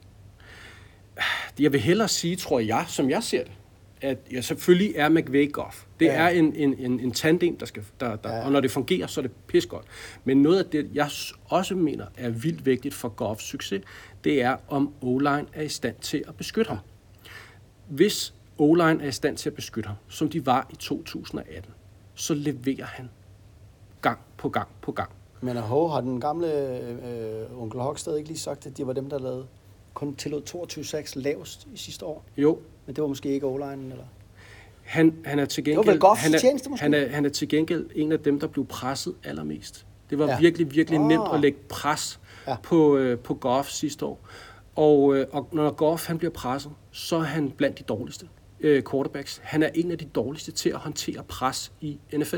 Det er jo egentlig et sted, det er et rigtig godt eksempel på alt det her analytics. Altså, ja, der er sikkert nogen, hvis man er O-line-træner, der siger, at vi tillod kun 22-6. Hvis man dykker lidt længere ned i statsene, jamen det er jo rent nok, der var måske ikke så mange seks, men der var mange lige ved, og næsten seks. Ja. Han kastede bolden væk en del gange, han blev presset rigtig mange gange, og når man ser på hans kvalitet af completion-procent, når han bliver presset, og når han ikke bliver presset, så er der en kæmpe forskel. Ja. Og den er meget, meget større end stort set alle andre quarterbacks, der er i rækken i den her liga. Så for at Jared Goff, han skal lykkes at være en god quarterback, så kræver det simpelthen, at han har en god O-line, og det havde han bare ikke sidste år. Og man kunne jo også se det på hans stats, ikke? Han kastede jo, var det 16 interceptions? Det var ret mange. Ja. Og det er jo det der, det taler jo ind i det, du siger. Han laver faktisk dårlige beslutninger, når han bliver presset. Ja. Så er det, han kommer til at dumme sig. Men ellers må man jo sige, altså, han er jo fysisk stor, stærk og har en god arm. Ja, og det er måske, og man tænker måske, at det er en logik for burhøns, at selvfølgelig er han bedre, når han ikke bliver presset. Ja, ja, det er rigtigt. Nogen trives, men det gælder jo alle quarterbacks. Ja. Altså, alle quarterbacks bliver bedre, når de ikke bliver presset, men Goff, han bliver ekstra god, når han ikke bliver presset. Ja, okay. Og bliver ekstra dårlig, når han bliver presset. Ja. Så der er en kæmpe forskel der. Så for at Goff han skal lykkes, så skal den her McVay-Goff-tandem selvfølgelig fortsætte sig med den succes, de har haft i 18. Men det er virkelig også nødvendigt, at den her O-line er i stand til at beskytte ham.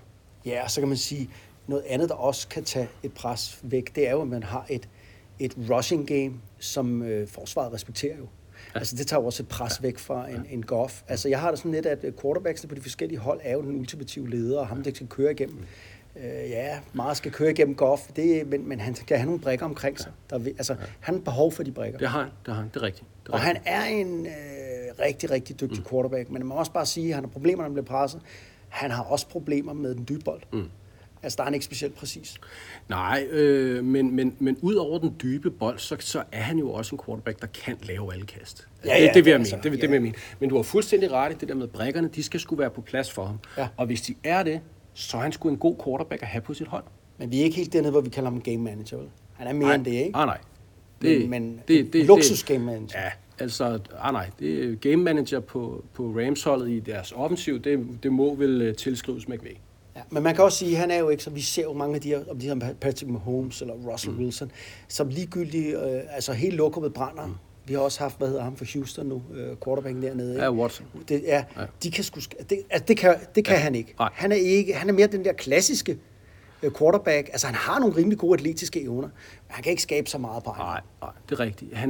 Han scrambler ikke vildt meget i forhold til mange andre, og når han gør, så er det heller ikke altid med den helt store succes. Han har det, når han står i lommen, og han får tid til at være i lommen, så er det, han kan levere.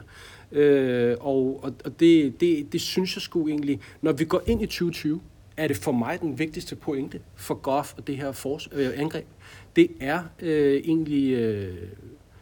Du har en anden pointe, det sagde du lige kort, med omkring running backen, men for mig er det sgu den her O-line. Jamen, det er vigtigt, og det er det altså. Altså, lad os gå videre til den her O-line. Lad os snakke om. Fordi i 2018, da de kommer i Super Bowl, der er det en fantastisk O-line. Altså, de leverer, de beskytter, der er et godt løbespil. Gurley har jo også en gudesæson, indtil han begynder at få knæproblemer. Og der har han også i 17 jo. Også en god sæson. Igen, god O-line. Så sker der bare noget i 19. Altså, for mange af... En del af de spillere, der er i 18, kommer også med ind i 19, så det er ikke fordi, der er nødvendigvis det er den helt store udskiftning på O-line. Der er det ikke. Der er egentlig meget de samme spillere. Man har måske fået... Man kan jo godt se på sin kappe, man også kan lave en lidt naturlig udskiftning, og man fik nogle nye spillere ind på den. Også sådan løbende og sådan noget, men der er også nogle rutinerede kræfter, blandt andet, bare lige for at nævne den hurtigt, Rob Havenstein og Andrew Whitworth. De to tackles er nogen, der i 2018 spillede knaldgodt. Altså, det var... Whitworth er jo en gammel mand efterhånden, men han har jo været rigtig, rigtig god. Virkelig altså, god. Han er jo elite, ikke? Han er jo virkelig en elite-passblocker, og sidste år var han også klart deres bedste. Og har været, han er jo... Det kan godt være, han har toppet. Han har også spillet... Han går ind i sit 15. år nu, ikke? Så han er også en af de der virkelig rutinerede herrer der, ikke? Så han har jo nok toppet, ikke? Men han er stadig god. Ja. Han er stadig god. Og om han så også er det her i 2020, det var han var blandt de bedste af dem, de havde. Blandt de bedste af de værste i 2019. Og så en Rob Havenstein, som jo har været god og solid i mange år. Og har i de her...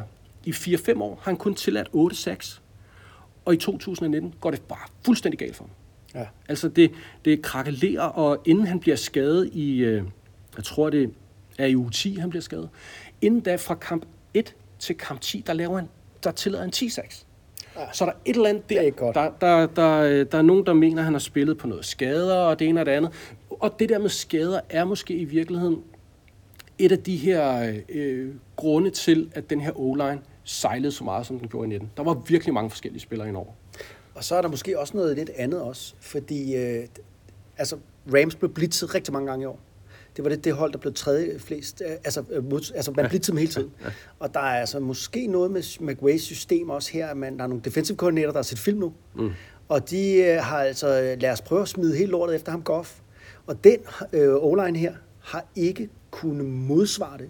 Altså der har man ikke været dygtig nok spiller. Altså det kom virkelig til udtryk sidste år. Man kunne ikke håndtere blitzen. Nej, det er rigtigt, men man blev faktisk bedre til de sidste 4-5 kampe. Ja. Og i de sidste 4-5 kampe, der er ikke den store udskiftning i O-line, som der var. Man har også mange skader, ikke? De første 10-12, man har rigtig, rigtig mange skader. Altså i løbet af 2019, der har man 8 forskellige linjemænd, der alle spiller mere end 250 snaps. Ja. Det er altså meget. Ja. Men især på O-line, hvor det der med de samme... Der vil man sgu gerne have, at det er nogen, der kender hinanden rigtig godt. Ja. I de sidste 4-5 kampe af sæsonen, der lykkes man med at fastholde en nogenlunde stabilitet i O-line, og det gjorde faktisk rigtig meget for det her hold. Mm. Så det her med, at der er mange, der har snakket om, at den her O-line er færdig, man skal ud og hente i draften, man skal ud og hente i free agency, og det har McVay valgt ikke at gøre. Ja. Han tror simpelthen på, og det er jo egentlig en meget spændende strategi. Han går ind og siger, ved du hvad, jeg holder fast i de her drenge, jeg har. De spillede godt nok forfærdeligt i 2019. De var rigtig gode, nogle af dem i 2018. Jeg har nogle unge, nye drenge, der også er på vej. Dem tror jeg på. Ja. Og jeg tror på dem her, der var gode i 18, men dårlige i 19, de kommer tilbage fra skade. Ja. Så han går simpelthen ind og siger, ved du hvad? Ja, kontinuiteten. Han tror på kontinuiteten. Han går ind og siger, ved du hvad? Det her, det var en lille, det var et, ved du hvad? Vi kommer over den her. Vi bliver man har ikke været ude at drafte højt, og man har ikke været ude at købe en dyr free agent. Nej. Så de satser på, at den her kontinuitet, og at de ikke får alle de her skader, de fik i 2019, at det er det, der kan være med til at gøre den her O-line stærk igen. Og det bliver jo rigtig spændende at se, om det er den rigtige strategi, han har valgt. Ja, man kan også sige, at han har jo ikke haft så meget valg, kan man sige, fordi der har også været rigtig, rigtig stor udskiftning, fordi man gik jo all in her for nogle år, altså hvor man var i Super Bowl og investerede en masse veteraner, og nu er det sådan lidt, der er en masse huller, der skal lappes nu her på det hold, og jeg kan godt lide hans strategi med at sige, ved du, O-line, jeg tror, at han tror mere på hans O-line, end alle analytikerne gør. Ja. Ja, så må vi se. Ja, og jeg tror egentlig også, altså jeg kan egentlig også godt lide den. Den er, i stedet for at gå ud og ændre det, så sige, ved du hvad, kontinuiteten og at vi undgår skader, så kan vi løfte det her til at være noget rigtig godt igen. Men der er bare ingen navn på den. Nej, du har Whitworth, ikke? Jo. Du har Andrew Whitworth. Ja, det kan man godt kalde ham. Han er sgu et navn, ikke? Jeg glæder mig da også til at se ham igen. Altså, det er altid sjovt. Nu er jeg selv blevet... Du er også en gammel mand. Ja, så begynder man at følge de gamle mænd. Ja, det er det. Jeg holder med dem, ikke? Jeg holder med dem, og jeg holder da med Whitworth. Her, og, hvad er han blevet? 38? Ja. Så... Jo. Det var Oline. Ja. Og lad os se lidt på, hvem er det, som Jared Goff skal kaste til. Også hvem der ikke er der mere. Hvem er der ikke mere? Altså Cooks for eksempel. Brandon Cooks, han er jo røget til Texans jo, som vi snakker om. Bill O'Briens handler. Det er rigtigt. Han er væk. Han er væk. Det var jo også i... Du var lidt inde på det før, katmæssig situation. Ja. Man blev simpelthen nødt til at gå ud og få lidt luft, og der var en af mulighederne, det var at skibe ham afsted, for han havde fået en kæmpe kontrakt. Ja. Og den har Texans så overtaget nu. Men han mangler jo. Ja. Fordi hvis man ser ned over det her receiver-korps, så du har en Robert Woods. Mm. Ham elsker jeg ført. Jeg elsker os. Jeg kan virkelig godt lide. Han er også sådan. Jeg synes også. Ja. Lad os snakke lidt mere om lidt, men lad os lige hurtigt se, hvem er det, de har i korpset her. Så har de Cooper Cup, ja. Også sejspiller. Ja. De har en Josh Reynolds, og så har de lige draftet en gut, der hedder Van Jefferson. Ja. På tight enden, der har de Tyler Higbee, og de har Gerald Everett, og så har de draftet en gut, der hedder Bryson Hopkins. Meget talent på den tight end position lige pludselig. Ja, det er sgu en stærk en. Tyler Higbee har jo været med nu i 4 år. Han går ind i sit 5. år. Ja. Og han har haft sådan en opadgående kurve. Han er blevet bedre år for år, men er jo nok gået meget under radaren hos mange, mig selv inklusiv, indtil sidste år. Ja, han havde over 700 yards sidste år. Ja, det var helt vildt. Og især de sidste 5 kampe. Mm. Det var Gerald Everett, der startede med at være nummer 1 tight end, og havde også en rigtig god sæson sidste år. Altså han greb sgu mange bolde fra Goff, men blev så skadet, og så blev Tyler Higbee jo lige pludselig nummer 1. Mm. Og han havde 5 kampe, hvor han simpelthen bare smadrede igennem. Ja, han tiltvang sig jo lidt noget spilletid, ikke? For efterfølgende så er han svær for at tage banen jo. Sådan talent skal man jo ikke tage banen. Nej, det kan så du ikke. Så når den anden tight end kommer tilbage, hvad så har du lige pludselig måske 2 tight ends, vi går ind med her i 2020, og en gut, der er draftet. Ikke? Men en meget, meget spændende tight end duo. Nu har jeg så godt nok hørt, når man har gravet lidt ned i det her Rams-hold, at der er mange, der forventer, at Gerald Everett, han bliver traded væk. No, okay. Der er simpelthen noget igen med noget løn. Altså, de bokser meget med cap-situationen i Rams, så nu må vi se. Men lige nu, og det vi har på papiret, det er jo 2 meget, meget stærke tight ends. Et ungt talent. Jeg vil sige, at jeg synes, det er lidt spændende her, for McVay har jo noget at tænke over, fordi hans system er jo et eller andet grundlæggende 3 receiver og 1 tight end. Mm. Men sidste år, der var der jo nogle situationer, hvor han blev nødt til at tage de her 2 tight ends ind, også for at passe på Cook Goff. Ja, fordi O-line var så dårlig til det. Ja, og receiverne var tyndt besat, ikke? Altså Cooks blev skadet og den slags ting. Så det kan jo godt være, han går og leder og tænker over, jeg har så meget talent på tight end, og min receiverkorps er jo tyndt. Ja, kommer de til at spille mere 2 tight end? Altså, det er spændende at se. Ja, altså, og det der jo måske også mangler på det her receiverkorps, det er jo altså, det er Cooks, der er forsvundet. Det er farten. Ja. Altså, hvem er det, der er den her dybdetrussel? Jamen, det er der jo ikke. Den er der ikke. Fordi ham, de draftede.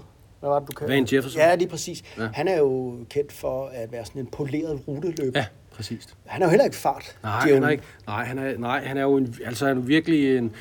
Hvis du skal se, hvad der gør en dygtig receiver rent teknisk, så skal du se på Van Jefferson. Han har jo også en fart. Det er det. Der jo nu er receiver-coach i Jets, og har... Så det vidste jeg ikke. Nej, du bliver blive skarp for os, for helvede. Spillet receiver jo i NFL. Er det John Jefferson? Ja. Er det det? Og han han har jo egentlig lært det her måske helt fra... Nej, det er Sean Jefferson.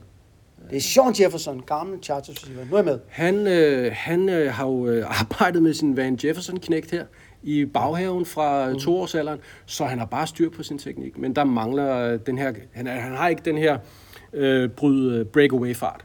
Altså, det har han ikke, det mangler han. Og den har Robert Woods ikke, og Cooper Kupp har den jo heller ikke.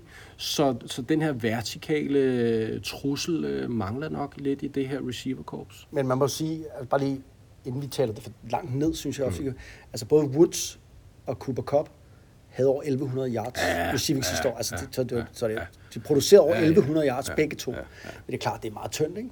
Jo, det er det. Men du var lige inde på det der Robert Woods. Han er en virkelig, virkelig sej spiller. Ja, jeg kan bare godt lide ham.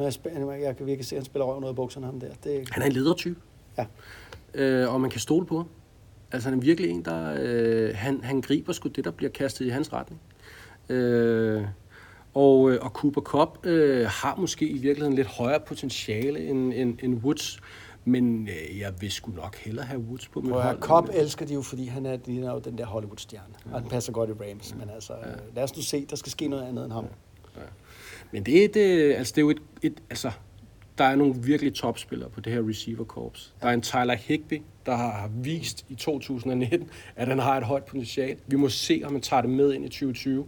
Det er så meget, han heller ikke vist endnu. Det bliver, ja. Men Michael, jeg synes faktisk, du har ret i det, du siger. Altså, du har rigtig meget talent på det her offense. Men altså, jeg synes bare, at det, der bliver det altafgørende i min optik, det bliver altså de her spørgsmål, der er på den her running back-position. Ja. Ja. Altså, det må jeg sige. Ja, det er en uerfaren gruppe, de har. Og jeg synes sgu, der er et spørgsmål. Hvad kan de egentlig? Altså, ja. Lad os lige tage dem. De har Malcolm Brown. Career backup. Han bliver nok tredje quarterback, eller tredje running back i den her komité. Og han har ikke specielt mange snaps igennem sin karriere. Det er nok i virkeligheden sådan lidt... Ja. Sidste år, der draftede de Darrell Henderson. Ja. Han har heller ikke særlig mange snaps. Han spillede lidt, og han har vist en ret god fart. Han har en god acceleration, og han er dygtig måske til at sådan bryde igennem og lave de der store jeg tror, han kommer til at starte. Du tror, han kommer til at starte? Ja. Ja, for jeg tror, det bliver deres draftvalg i år. Ja, rookien Cam. Ja, Cam Akers. De to Cam Akers i deres første valg, som så var i anden runde. Ham tog de i draften i år. Og han er rigtig godt bygget, Cam Akers her. Og han kan virkelig eksplodere, når han har lavet sin cuts. Han er i virkeligheden en rigtig, rigtig spændende running back. Han er meget flydende i sin bevægelser. Han har, hvis man har nogle spil fra sin college-tid, hvor man virkelig kan se, hvor det nærmest er... altså, man kan se, hvor simpelt det er for hans krop at forstå de her bevægelser, han skal lave, når han glider ind og ud, når han bliver ramt lidt, hvordan han nemt drejer rundt i fuld balance, nærmest som en ballet ninja, et eller andet spiller. Så han har en virkelig, virkelig spændende spiller. Han færdiggør sgu sin løb med autoritet. Jamen altså, ved du hvad, han er jo også... Ja, det var deres første pick jo, i anden runde der. De har jo ikke haft et first round pick i 4 år. Nej. Lige det traded de men man kan sige, at jeg tror jo sådan set, du... hvis det ikke havde været på grund af corona, så tror jeg, du har ret i, at han havde startet. Jeg er bare skeptisk, fordi det der med at starte rookies nogen som helst steder, på grund af, at der ikke er noget training camp, ingen preseason, men ligegyldigt hvad, for det er ikke afgørende, hvem der starter, for det her bliver sådan en trætrin-trik, altså det bliver sådan en komité. Ja. Så om man kalder Henderson eller Cam Brown, her starter, det er lige meget, fordi de kommer til at skulle... ja, de tre skal vel erstatte Gurley. Det skal de. Og jeg tvivler på det der projekt, det må jeg sige. Ja, det gør jeg faktisk også lidt. Eller jeg har i hvert fald spørgsmålstegn ved... Nej, jeg ved ikke, om jeg tvivler. Jeg glæder mig bare til at se, hvad kan de? Fordi vi ved det i virkeligheden ikke. Nej, det ved vi ikke. Og det ved McVay heller ikke. Og det, man jo rigtig, rigtig godt kan lide ved running backs i dagens NFL, det er jo også dem, der kan fungere som receivers. Ja. Og der har Cam Akers faktisk vist, at han har lidt usikre hænder, når han skal gribe. Det er altså, bolden får lov til at danse lidt i hans hænder, når han... han er ikke naturlig... Nej, det er noget, han skal lære. Han fumbler også en del, faktisk. Det er måske i virkeligheden de primære grunde til, at han ikke blev draftet som den aller første quarterback, eller running back. Og ved du at det bliver så spændende det her, fordi der, hvor Goff er bedst, og hvor O-line er tryg, det er, når forsvaret respekterer løberen derinde. Ja. Så det her play-action-game, altså det her, hvor man lader, som om man giver den til running backen, og quarterbacken maskerer det og kaster sig. Ja. Altså det er det game, McVay vil køre. Ja. Så derfor skal man jo respektere en af de her. Så en af de her tre skal steppe op, og jeg tror ikke på, at det bliver Malcolm Brown. Henderson kan godt, og Cam kan godt, men lad os nu se. Den er altså ikke sikker, den der. Absolut ikke, absolut ikke. Det bliver, vi får se. Det er jo meget nyt. Altså, det er jo så vi hvis jeg var defensive coordinator, ikke også, så ville jeg smide helt lortet efter, hvad hedder han, Goff igen, ja. Indtil de viser, at de kan løbe på mig. Og så må vi så selv... For mig at se, der er det helt store spørgsmålstegn, det er, om den her offensiv linje kommer tilbage, eller om det bliver 2019 om igen. Ja. Hvis de kommer tilbage og leverer en god sæson, så kan Goff også levere en god sæson, og så kan running backsene levere en god sæson, og så er det et rigtig godt angreb, der bare mangler den dybe trussel. Ja, og det skal jo vende et sted ved ham her, Josh Reynolds, men altså lad os nu se. Det er ham, der er en idé om, at han skal... Det er, men altså, det er jo ikke en spiller, som har vist det endnu. Okay, hvis man lige tager det med hurtigt. Altså det her receiver-korps, altså især receiveren, de ligner lidt hinanden. Ja. Altså der er meget slot i dem alle sammen. Mm. Så det her med, at de faktisk kan ændre position meget, og ændre forskellige strategier meget, og måske i virkeligheden lave mange camouflagespil den vej rundt. Så det bliver... Nu vil vi se, hvordan de kommer til at bruge det. Så det var jo sådan set... Nu er vi jo næsten igennem offense. Eller... Ja, det var offense, var det ikke? Altså, jeg synes jo alt det er et meget godt offense. Altså, men jeg har det bare sådan her, ved du hvad, der er 1 eller 2 skade fra katastrofen nu. Altså, der er ikke noget dybde, og det er igen, og jeg ved godt, det er sådan. Mm. Altså, man har brugt en masse penge på de sidste par år at gå op i Super Bowl, og det gjorde man også, og det synes jeg var fedt nok. Ja. Og nu har man altså ikke muligheden for, man er sådan lidt, hænderne er bundet lidt. Ja. Man har ikke mulighed for at skabe en dybde, så det bliver spændende at se. Ja. Men McVay er jo opfindsom. Ja. Og, hvad synes du om det offense der? Jeg har haft mange spørgsmålstegn ved det. Altså, jeg har mange spørgsmålstegn ved running backsene. Jeg ved det. Jeg må simpelthen indrømme, jeg ved det ikke. Det er det samme O-line. Ja. Hvad er det for en forfatning, de kommer tilbage til? Hvad er det for nogle running backs, der er nye, der er uerfarne? Hvad kommer de ind med? Fordi det er... Jared Goffs spil er så afhængig af de 2 faktorer. Plus, receivernes spil er vildt afhængig af, om Goff er presset eller ikke er presset. Ja. Så igen, det er bare blitzgoff. Jeg har virkelig, virkelig... For mig er det en stor... Jeg ved det ikke. Så er det sgu forsvarets tur. Defense. 2020 Rams. Defense! Defense! Og det æder bag med en god måde at starte på, fordi det her defense har jo nogle helt... Altså, det er jo... De har noget, som måske angrebet mangler. Kæmpe superstjerner. Ja. Altså virkelig top of the pops i NFL, i Aaron Donald, som defensiv linjemand, og Ramsey, Jalen Ramsey, nede i deres secondary. Kæmpe stjerner. Måske altså, de bedste på deres positioner? Måske. Det er i hvert fald nemt at finde argumenter for det. Ja. Lad os starte med Aaron Donald, og lad os starte med den defensive linje.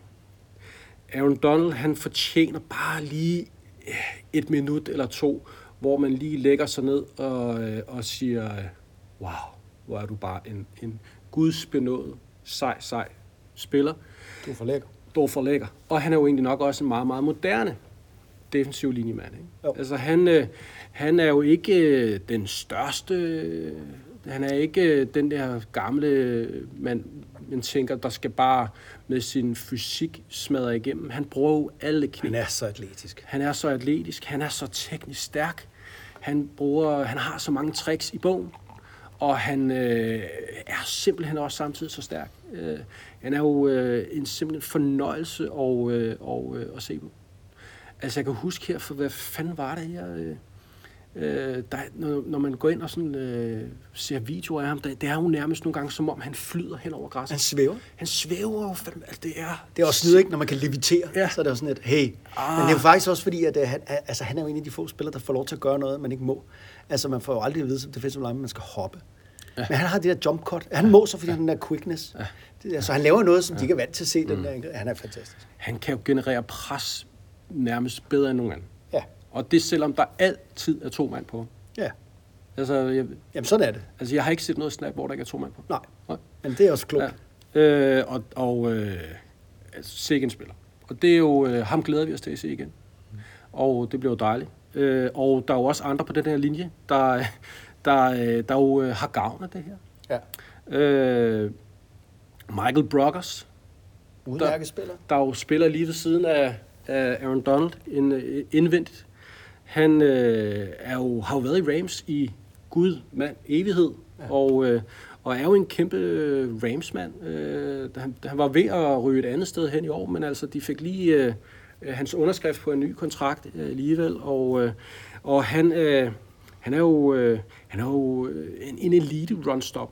Altså, han kan jo virkelig finde ud af at være med til at stoppe løbet. Jeg synes, han er en god spiller. Det er han da.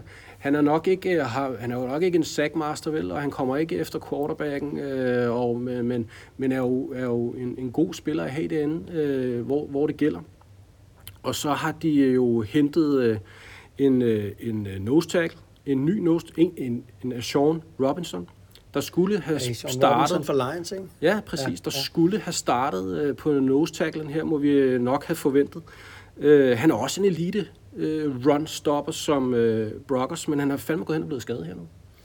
Og McVay har været ude og siger, at han ikke ved, hvornår han kommer tilbage. Så er det sådan noget Sebastian Joseph Day og Greg Gaines? Ja, det er nok de to, der kommer til at kæmpe om hvem er det, der skal ind og have den. Og Sebastian Joseph Day, han havde egentlig en... Han er meget god. Han havde sit... Han har ikke spillet vildt meget ud over sidste år. Og da han så kom i gang med at spille sidste år, der gjorde han det faktisk helt udmærket. Og man har været lidt svag mod løbet. Men man har...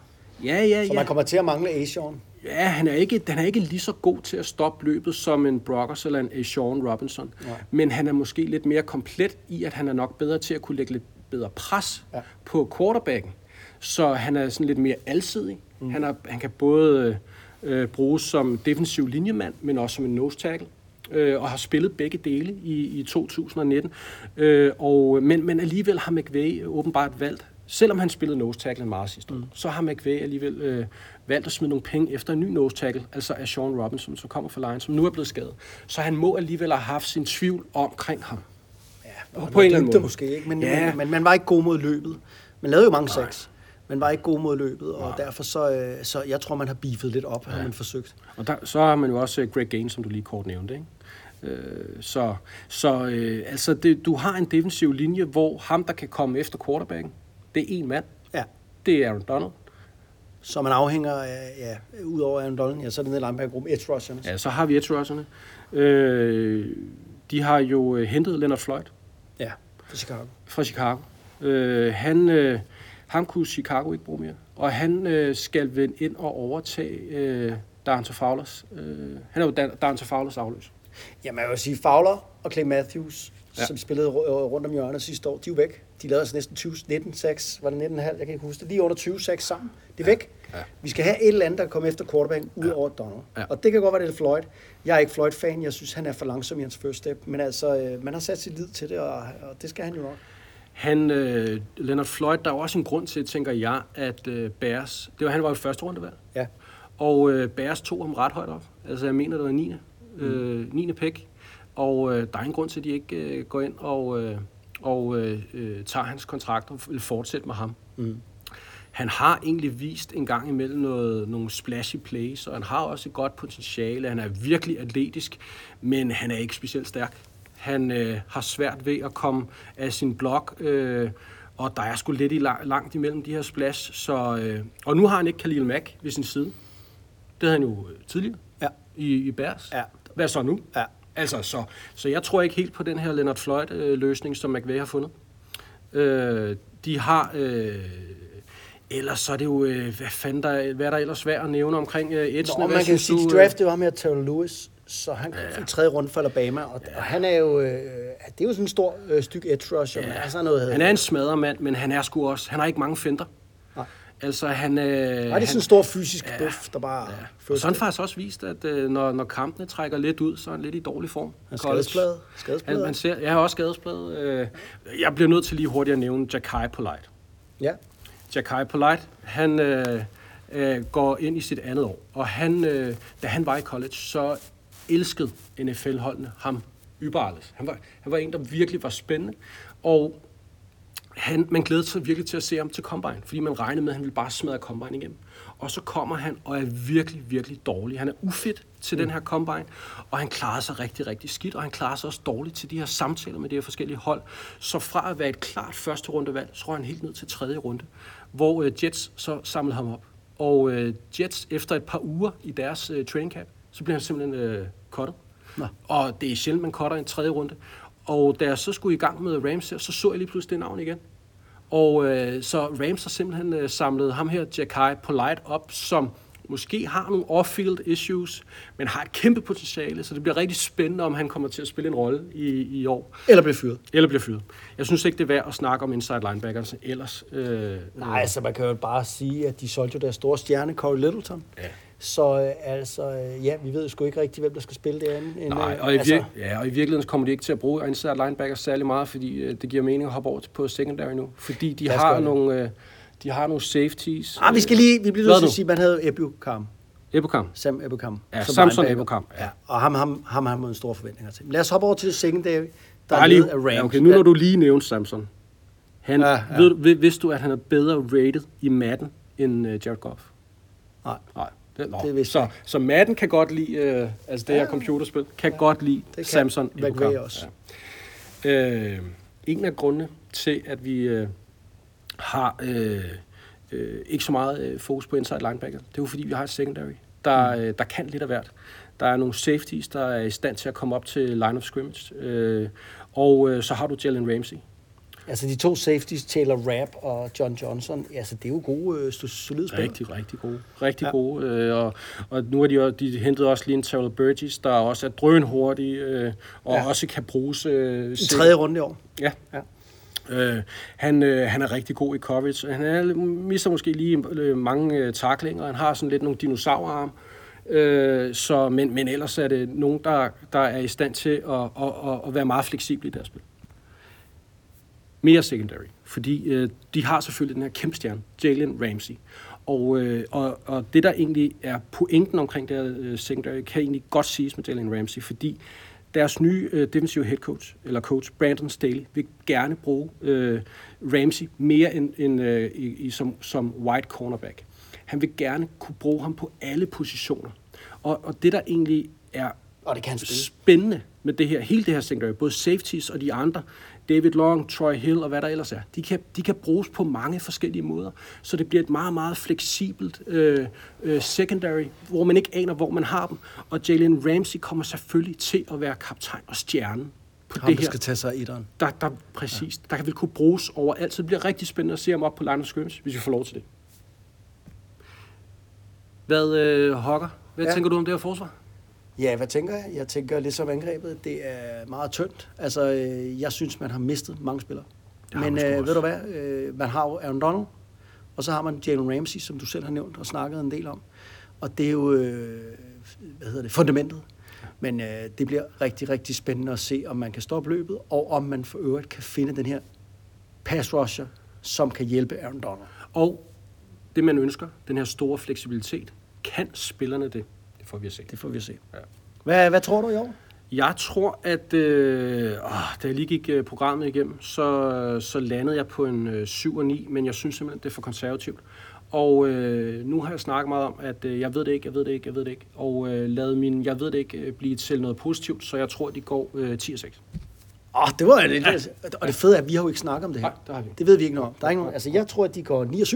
Nå.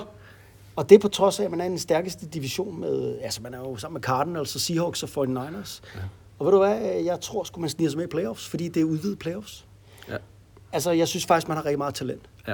Så ved jeg godt, at der er det her running back og linebacker især, der ser skrøbeligt ud. Men ved du hvad? Jeg tror sgu, at Sean McVay, han er dygtig. Jeg tror, at de klarer den, og jeg tror, at de sniger sig med på en wildcard. Jeg tror, at de bliver i stand til at snyde, eller at gemme deres svagheder, og derved få det igennem. Vi skal...